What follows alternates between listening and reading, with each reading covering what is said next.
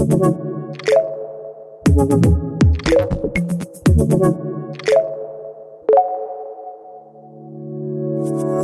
you. Herzlich willkommen bei Coffee Tea Technology, dem Podcast der Kapsch Businesscom. Mein Name ist Sandra Bayerl, ich bin Journalistin und darf Sie durch dieses Gespräch zu Technologie, Trends und Zukunft führen. Wir melden uns heute endlich aus der Wiener Innenstadt und so wie dieser Technologie-Podcast ursprünglich gedacht war. Zum ersten Mal dürfen wir gemeinsam sitzen, zum ersten Mal in diesem denkwürdigen Corona-Jahr, zusammen mit dem Vorstand der Capsch Businesscom, nämlich Jochen Borenich, Hallo. und äh, mit unserem Gast, mit unserem heutigen Gast, nämlich Nils Müller. Er ist Futurist und Zukunftsexperte, Trendforscher extra aus Deutschland angereist. Das hat zum Glück auch geklappt für eine Keynote über sein Spezialthema. Ähm, und er wird uns die nächste halbe Stunde ein bisschen einen Einblick in die Zukunft geben. Und er ist endlich mal wieder in Wien. Endlich. Einer seiner Lieblingsstädte. Sehr gut, sehr gut. Wir sind natürlich hier unter Einhaltung der 3G, wie es so schön heißt, und ähm, dürfen auch etwas zu trinken bestellen erstmals. Was wollt ihr denn alle? Jochen, bitte. Ich nehme immer bitte meinen Pfefferminztee mit frisch gepresstem Orangensaft. Ich hätte gern English Breakfast Tea mit ein bisschen Milch. Und für mich einen Cappuccino, bitte. Sehr gerne, kommt sofort. Dankeschön.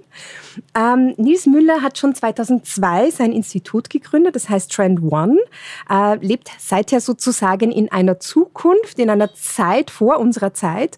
Darüber wollen wir uns auch heute unterhalten, über Trends, über die Gesellschaft 5.0, sehr spannend, was das genau ist, über Fortschritte, die wir eventuell ja auch alle erleben werden. Spannend ist, dass das Institut von Nils Müller ein eigenes Trenduniversum baut, das auch immer wieder justiert wird, je nach den neuen Entwicklungen, die sich auftun.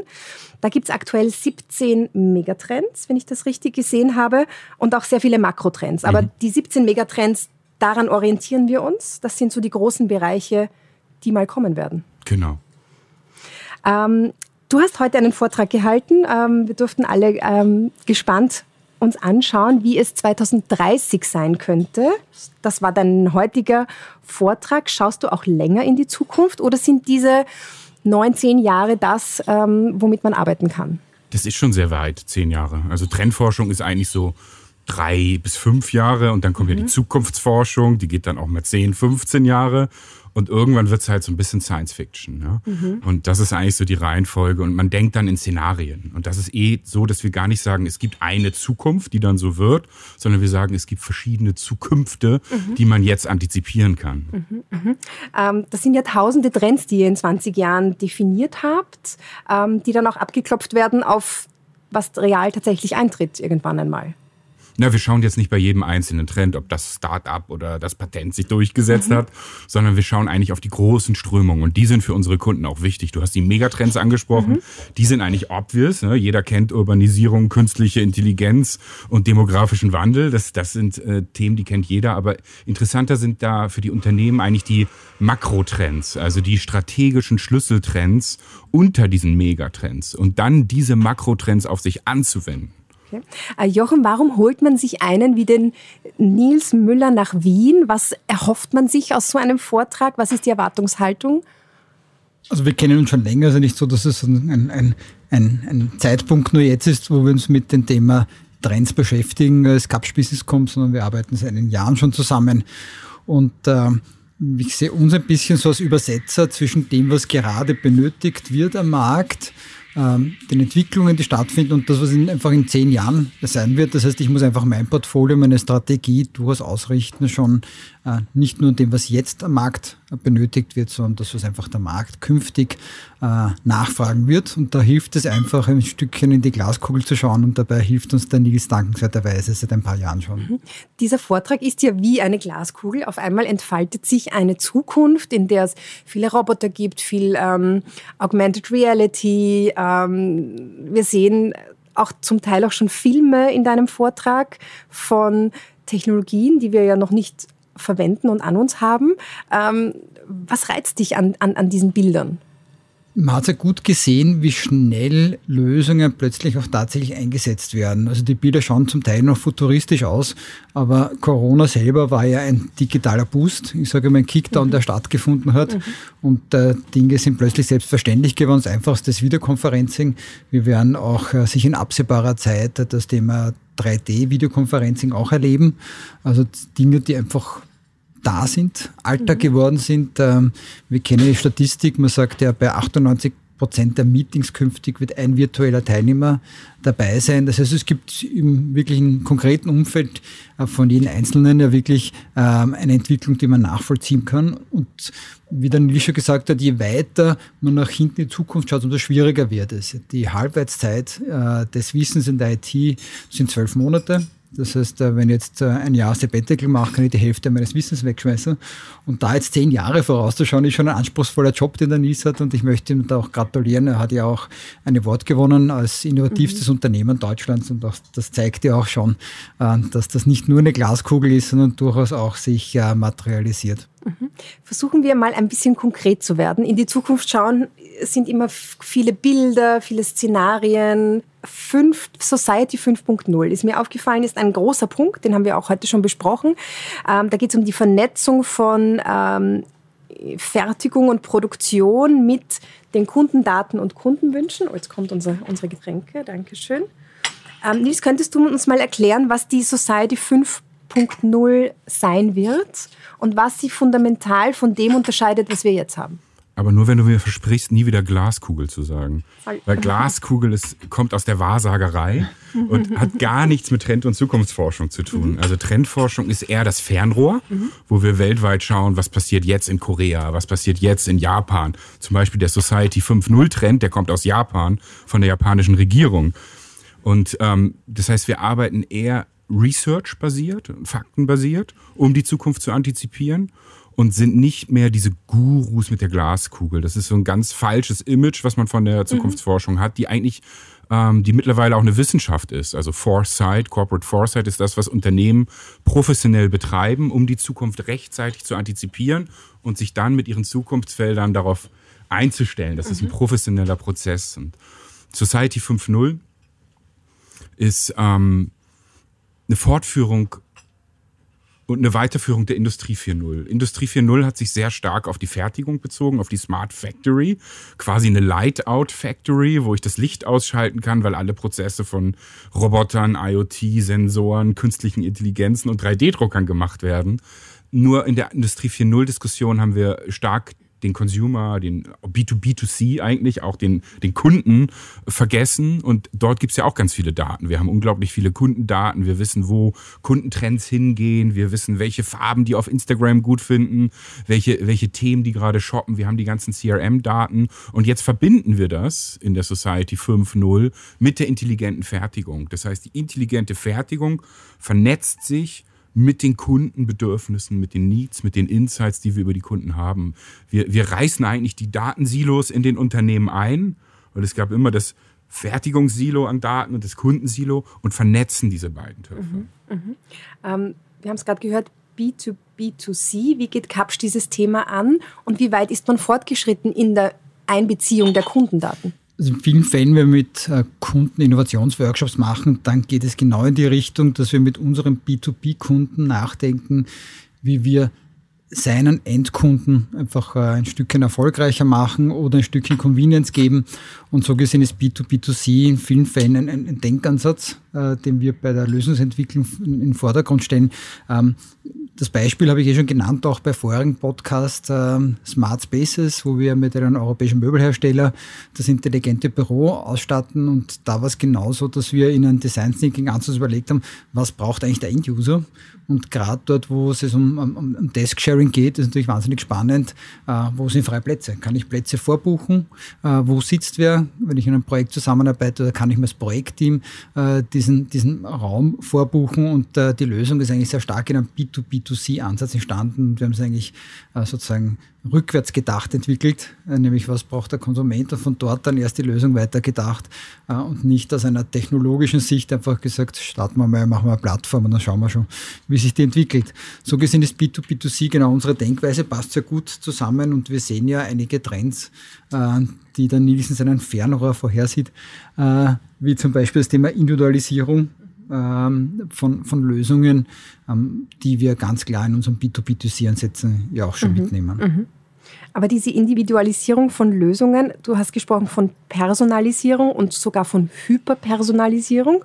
Ähm, Gab es das nicht schon mal, dass man sich äh, Dinge customizen konnte und ja. dass man sich Schuhe in den Farben zusammenstellen konnte, wie man sie gerne hat? Ist das nicht eher was Altes? Das kommt aus der Mass-Customization, was du ansprichst. Das ist eigentlich eine 80er Jahre Management-Philosophie, dass wir die Mass-Customization führt zum Beispiel dazu, dass wir, wenn du dir heute ein Auto kaufst, äh, wahrscheinlich 12.000 verschiedene Optionen hast, wie du das konfigurieren kannst. Mhm. Nur die, ähm, die Hyperpersonalisierung geht quasi in dem Sinne weiter, dass der, der Consumer wirklich als Individuum und auch gar nicht als Consumer, sondern auch als Prosumer gesehen wird. Das heißt, er kann selber natürlich auch zum Designer werden und selber Teil der, ähm, der Fertigungsprozesse werden. Also jeder kann in Zukunft Brillendesigns machen, Schuhdesigns machen und die wiederum werden gefertigt. Also in, bei Influencern sehen wir jetzt quasi den Anfang von diesem Trend, dass die eigene Brands rausbringen, ja. Und so sind es eigentlich dann nicht B2B2C, End of, End of Pipe, sondern sie sind dann quasi wieder die Prosumer, die die Trends in die Industrie reingeben. Und deswegen ist diese Vernetzungsintensität und die Vernetzungsgeschwindigkeit gestiegen. Wir müssen sehr schnell schauen, was sind, was sind Trends im C und beim Prosumer und die in der Fertigung antizipieren. Mhm, mh. ähm, da sind wir schon mittendrin in einer unglaublichen Datenwelt. Ähm, 100 Milliarden Connected Devices soll es 2030 geben. Ähm, eine Datenexplosion, wir reden von Zettabyte. Ich kann mir nicht vorstellen, wie viel das ist, aber vielleicht kannst du uns das kurz erklären. Zeta ist, glaube ich, 10 hoch 21. Mhm. Also ja. das ist äh, nicht, also das ist eine 10 wie wir es gerade haben, sondern das ist eben 21 Nullen, ja. Aber wie kann, wie kann man das alles verwalten? Eine Frage an den, äh, an den Kapsch-Experten. Wie kann man so viel Daten verwalten? Wie kann man damit umgehen? Wie bringt man das in ein System? Also die Antwort ist, äh, wir nutzen die Daten viel zu wenig. Wir haben auf der einen Seite ein exponentielles Wachstum der Daten. Du hast Zettabyte erwähnt. Wir haben im Jahr 2020 jetzt stütze ich mich ein bisschen auf den Zahlen von Nils, 20 äh, Zettabyte Datenvolumen gehabt, 2030 sind es rund 600 Zettabyte und 2035, äh, schätzt der Nils, äh, sind es über 2000 Zettabyte. Ähm, und trotzdem schaffen wir es nicht einmal jetzt, das Datenvolumen vernünftig zu nutzen. Mhm. Denn die Daten wachsen exponentiell. Produktivität aber nicht. Eigentlich könnte man sagen, wir müssten, es müsste eine Korrelation zwischen Datenwachstum und Produktivität geben. Je mehr ich Daten im Gesundheitswesen, in der Industrie, im Handel etc. habe, umso produktiver müsste ich ja werden. Äh, Faktum ist, die Produktivität ist, ist ziemlich flat. Mhm. Ja, das heißt, äh, eigentlich kann man es anders formulieren, 99 Prozent der Daten nutzen wir derzeit nicht was wird uns helfen, dass wir es mal nützen können? Wie, wie, was, was verändert sich? In, in Deutschland haben wir so ein, äh, Österreich wahrscheinlich ähnlich, einen sogenannten Datenegoismus. Mhm. Äh, wenn du hier in eine, in eine, Versicherungsfirma reingehst und sagst, hey, lass uns, ich bin ein Startup, lass uns zusammenarbeiten auf deinen Daten, wir können eine ganzheitliche äh, Gesundheitsexperience schaffen, dann wirst du große Probleme haben, an diese Datentöpfe ranzukommen. Sogar die Abteilungen in dem Unternehmen öffnen ihre Daten nicht. Das heißt, die Manager sitzen auf ihren Daten mit ihrem Datenegoismus muss und denken, ihre Daten, die sie quasi haben, sind ihre Macht und sie dürfen es nicht öffnen. Aber das Gegenteil ist natürlich der Fall. Wir müssen in Open Data, in API denken, weil die ganze Wirtschaft in Zukunft wird API-basiert sein. Das heißt, wir schaffen Schnittstellen zwischen den Firmen, technische Schnittstellen, um Business-Ökosysteme zu bauen damit eben mehrere Player gemeinsam eine Value, eine Leistungserbringung für den Kunden schaffen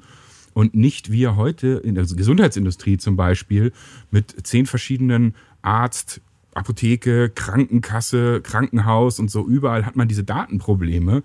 Das ist in der, in der, in der Zukunft auf jeden Fall ein großes Thema, dass diese Daten fließen mhm. zwischen den Unternehmen. Mhm. Und, und das wird eine Lösung bringen, wenn wir, wenn wir, und die Gewinner werden die sein, die es schaffen, die Schnittstellen zu schaffen. Mhm. Nils spricht von Datenegoismus. Ist es Egoismus oder ist es Vorsicht und ähm, Datenschutzregelung, die wir einhalten wollen?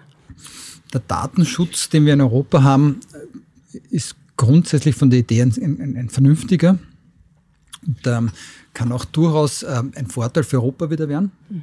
Ähm, nämlich sozusagen Made in Europe als Qualitätsmerkmal, so wie es eine Zeit lang ja auch in Industrieumfeld, Automobilumfeld war, weil man ein Auto aus Deutschland oder aus anderen Ländern in Europa hat, ist das ein Qualitätsmerkmal und so könnte es genauso mit den Daten sein, wenn das Daten sind, die der Datenschutzgrundverordnung entsprechen. Die Ausprägung ist halt manchmal eine, die man diskutieren könnte, aber die Grundidee ist sehr gut.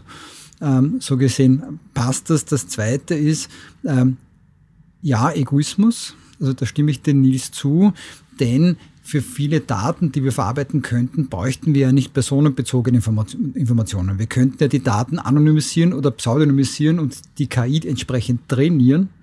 Aber da scheitert es oftmals an einem ähm, Schrebergartendenken oder an, an Kleingartentum sozusagen oder an Datenegoismus, dass ich einfach über meinen eigenen Zaun nicht hinausschaue. Mhm. Und wie gesagt, man könnte auch unter Berücksichtigung von Personenschutz und Wahrung der personenbezogenen Daten eigentlich die Datenmodelle aufsetzen und damit eigentlich in Europa äh, wieder äh, auch in der, aus meiner Sicht, ein vierten ökonomischen Zeitalter, weil zuerst war Landwirtschaft, dann war Industrie, dann war Dienstleistungsgesellschaft, jetzt kommt die Datenökonomie, mhm. könnte man hier auch wieder eine führende Position einnehmen.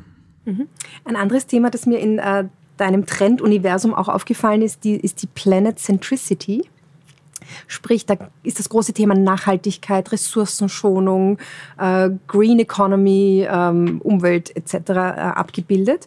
Ähm, wird das die ganze Welt so sehen, so sehen müssen? Oder ist das eine ähm, eine Angelegenheit der industrialisierten westlichen Welt unter Anführungszeichen oder ist da auch China, Afrika und Asien mit inkludiert in diesem grüner werden und in diesem Planeten schonen und äh, Nachhaltigkeit in Unternehmen? Eine Frage an den Jochen steht ganz oben oder ist es ähm, ist die Tatsache, dass es ganz oben steht, auch noch eher etwas, das man äh, mit Image verbindet und so quasi ganz oben hinaufstellen muss?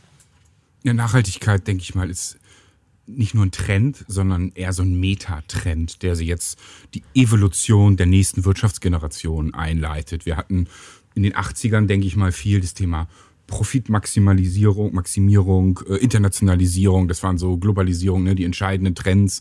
Und was dann seit den 2000er auch natürlich stark durch, durch Apple und Google, Customer Centricity, alle Unternehmen haben sich auf den Kunden fokussiert, geht jetzt über zu einer Planet Centricity. Und das heißt, dass wir systemischer werden. Das heißt, wir haben natürlich weiterhin den Profit, wir haben natürlich weiterhin die People, aber die wollen auch einen Purpose. Und der ist eben oft äh, beim Planet. Und so haben wir eigentlich vier Ps, mhm. die systemisch miteinander in Einklang gebracht werden müssen, wenn wir was Neues entwickeln wollen. Mhm. Wenn du jetzt ein neues äh, Mobilitätskonzept entwickelst, hat es sicherlich alle vier Ps mit drin. Ansonsten wird es nicht erfolgreich. Mhm. Und deswegen äh, denke ich mal, dass es jetzt das vierte P, also der, der Planet und auch damit der Purpose, ähm, nicht mehr wegzudenken ist und auch nichts also global ist es, ist, ist es auch, weil ich meine, China ist natürlich auch ein Riesenplayer, was Nachhaltigkeit angeht und was äh, PV, Photovoltaisch angeht und äh, Wasserstoff und nachhaltige Energien, äh, mittlerweile sogar Circular Economy, das einfach Plastikrecycling, äh, es geht dann auch sehr schnell in China und äh, USA sehen wir gerade die größten Investments aller Zeiten in Richtung Nachhaltigkeit. In der ganzen Finanzindustrie sehen wir natürlich unglaublich viele Erfolge von nachhaltigen Anlagen. Und deswegen gehe ich davon aus, dass über die Hälfte aller Innovationsdinge, die wir in Zukunft tun werden, immer einen Nachhaltigkeitsbezug mhm. haben. Mhm. Den Nachhaltigkeitsbezug gibt es in den Unternehmen ganz stark oder stärker als früher? Den gibt es zweifelsohne immer stärker. Es kommt der, sozusagen der gesellschaftliche Druck dazu, den der Nils schon erwähnt hat. Es kommt der, der politische Druck dazu. Es kommt der Druck von den Finanzdienstleistern äh, dazu. Ähm, und das ist auch gut so, weil äh, auf der einen Seite ähm, gibt sozusagen ein bisschen einen moralischen Aspekt, den man als Manager haben sollte, um zu überlegen, was hinterlässt man denn der nächsten Generation. Aber ich finde es auch gut, dass es einen Marktdruck gibt. Äh, und ich fände es auch gut, wenn es verpflichtend für öffentliche Ausschreibungen ist, auch bestimmte Umweltzertifikationen ähm, äh, zu erfüllen. Ja, und wir haben uns ähm, jetzt auch äh, entsprechend ISO-zertifizieren lassen äh, unter dem Aspekt. Äh, derzeit ist es noch kein, keine Voraussetzung. Ich finde es aber gut, wenn es für öffentliche Vergaben auch eine Voraussetzung wird, um öffentliche Aufträge zu erhalten. So gesehen kommt zu dem moralischen Thema, das ein Manager haben sollte, natürlich auch äh, sozusagen der gesellschaftliche äh, und öffentliche Druck, den wir sehr unterstützen. Mhm. Mhm. Wir dürfen ja zum ersten Mal hier äh, zusammensitzen nach einem äh, intensiven Corona-Jahr, das wir alle erleben mussten. Ähm, und Corona war natürlich in all unseren Podcasts auch immer wieder Thema, das äh, mitgeschwungen hat. Wie hat das deine mittelfristigen Prognosen, Nils, verändert? Was waren so ein, zwei Punkte, wo Corona tatsächlich eine Zukunft verändert hat? Also als Hauptpunkt ist, dass Corona ein Beschleuniger war mhm. für ganz viele Prozesse. Wir haben es eben angesprochen, ist uns klar mit Videotelefonie. Mhm. 2019 haben wir immer gedacht, ach Quatsch, brauchen wir nicht, wir treffen uns. Mhm. Und natürlich auch die ganze Nachhaltigkeit in der Reisewelt. Also das war ein unglaublicher Beschleuniger und dementsprechend mussten wir viele Innovationsradare bei unseren Kunden neu justieren, weil bestimmte Trends sich halt massiv äh, beschleunigt haben. Also es war erstmal ein Beschleuniger, ein Katalysator. Mhm. Und es war auch ein wie so ein Brennglas, weil viele Unternehmen sich dann doch auf die wichtigen Dinge fokussiert haben, weil es in der Krisensituation tut man gut daran, sich zu fokussieren und das, was vielleicht gerade mal nicht so wichtig ist, äh, eher links und rechts abzuschneiden. Und die Unternehmen, die das gut gemacht haben, sind natürlich auch als äh, ja nicht nur Krisengewinner, da gab es natürlich bestimmte Branchen, mhm. aber eigentlich gestärkt aus der Krise gegangen, mhm. weil sie sich fokussieren auf die richtigen und wichtigen Themen. Ja, unsere Erfahrung im, Prinzip, du weißt das, Sandra, wir haben ja schon öfters jetzt auch während der Corona-Zeit im Podcast darüber gesprochen, dass wir natürlich äh, das Privileg haben, in einer Branche zu sein, die absolut notwendig war für die Bewältigung der Krise. Und ich glaube, das haben wir äh, gemeinsam ganz gut geschafft. Und äh, die Eigenschaften, die die Firmen vorher hatten, haben sich eigentlich verstärkt. Äh, war ich vorher gut aufgestellt und, und äh, war agil aufgestellt, dann bin ich eigentlich ganz vernünftig durch die Krise gekommen.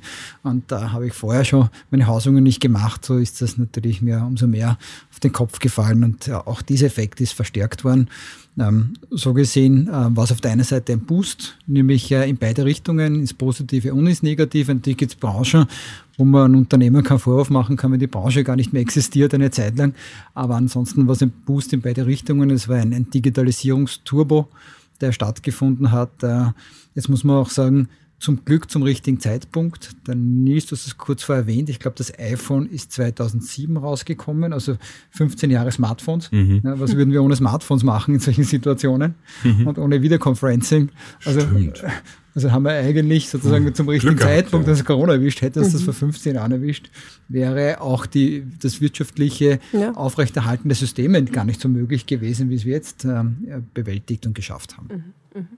Ähm, diese digitalisierte, vernetzte Welt, die auch unsere Zukunft sein wird.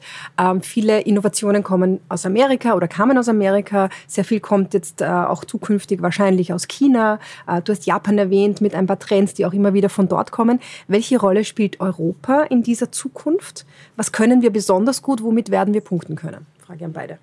Ich, ich mache so eine Klammer. Ich nenne das Clean, Green, Safe and Fair. Mhm. Das heißt, äh, wir sind ein Ort, wo man gut zusammen, fair zusammen, in einer hohen Diversität zusammen, multikulturell, gemeinsam, äh, sicher, äh, grün, sauber leben kann. Und das ist, denke ich mal, unsere Kernkompetenz. Ach, das ja. Und jeder, so wunderbar. Je, naja, jeder, der mal in, in, in China oder auch in Middle East war, dann weiß natürlich, es gibt, oder auch in Russland, es gibt ganz andere Orte oder auch in Afrika, wo man eben nicht sagt, hier ist es clean, green, safe and fair. Mhm. Und ich glaube, das ist ein ganz großer Wert, um auch äh, die, die den Raum zu haben, uns kreativ zu entfalten. Weil wir können halt sagen, wir haben tolle Städte, tolle Menschen, faire Bedingungen, eine hohe Diversität und können uns hier kreativ entfalten in dieser Sicherheit auch. Und ich glaube, das ist unser Wettbewerbsvorteil und den gilt es, äh, gilt es zu stärken. Und da sind viele, viele andere ziemlich neidisch drauf. Ja, aber bisher waren doch Werte und Regelungen und Gesetze oft ja auch ein Verhinderer in, diesem, in diesem Wahnsinnswettbewerb. Nein, Regulierung ist immer ganz wichtig für Innovation. Wir haben eben die DSGVO angesprochen, haben sie natürlich auch viele, gerade mit dem Prozess, wie sie eingeführt wurde, schwer getan. Mittlerweile ist sie natürlich ein Wettbewerbsvorteil, weil alle internationalen Player, die jetzt hier spielen wollen, äh, müssen sich quasi diesen Bedingungen unterwerfen und müssen dann auch lernen von uns, wie Datenschutz funktioniert. Mhm. Und jetzt sind wir genau beim Thema, wie in Zukunft Cybersecurity, wie Privacy, wie, wie funktioniert Nachhaltigkeit, welche Regelungen gibt es da? Und die definieren wir. Und da, da sind wir, da ist die, da ist die Regulierung ein ganz wichtiger Faktor. Und das sehen wir jetzt auch, dass das quasi als Wettbewerbsvorteil von der Regierung gespielt wird. Wir haben jetzt ein Gesetz für Biodiversität, mhm. äh, Nachhaltigkeit in der, in der Artenvielfalt, äh, Elektromobilität. Äh, wir, haben, wir haben viele richtige Sachen in der Regulierung äh, nach vorne gebracht. Und deswegen, wenn man es richtig spielt, ist es ein Wettbewerbsvorteil. Mhm. Klingt wichtig und richtig. Siehst du das auch so, Jochen? Du hast einige Aspekte angesprochen, Nies. Wien ist ja die lebenswerteste Stadt der Welt. Deswegen freut es mich, wenn du immer wieder herkommst. Und äh, das wollen wir uns erhalten, äh, ohne gleichzeitig Disneyland äh, werden zu wollen. das liegt an uns auch, die, die Entwicklungen mitzumachen. Wir haben das Thema Datenexplosion ja schon erwähnt. Das heißt, anders formuliert, jeden Tag entstehen auch neue Chancen. Durch das Datenwachstum entsteht wieder die Chance daraus, neue digitale Geschäftsmodelle zu entwickeln. So gesehen ist aus meiner Sicht der Zug noch nicht abgefahren, sondern ähm, wir haben durchaus die Chance, in dem Bereich, Stichwort 100 Milliarden Sensorik äh, wird verbaut sein in den nächsten Jahren, ähm, wirklich eine fühlende Stadt, die fühlende Industrie, den fühlenden Handel etc. zu machen und wirklich ähm, die Sensorik und die Daten zu nutzen. Und ein Vorteil, ähm, den wir auch haben aus meiner Sicht, ähm, hängt ein bisschen mit den Eigenschaften zusammen. Der Nies gesagt, das Thema Durchlässigkeit der Bildung. Mhm. Wir haben ein Bildungssystem, das es erlaubt, auch aus ähm, ärmeren sozialen Schichten ähm, jene Personen die Möglichkeit zu geben, auch einen Hochschulabschluss zu machen und mehr.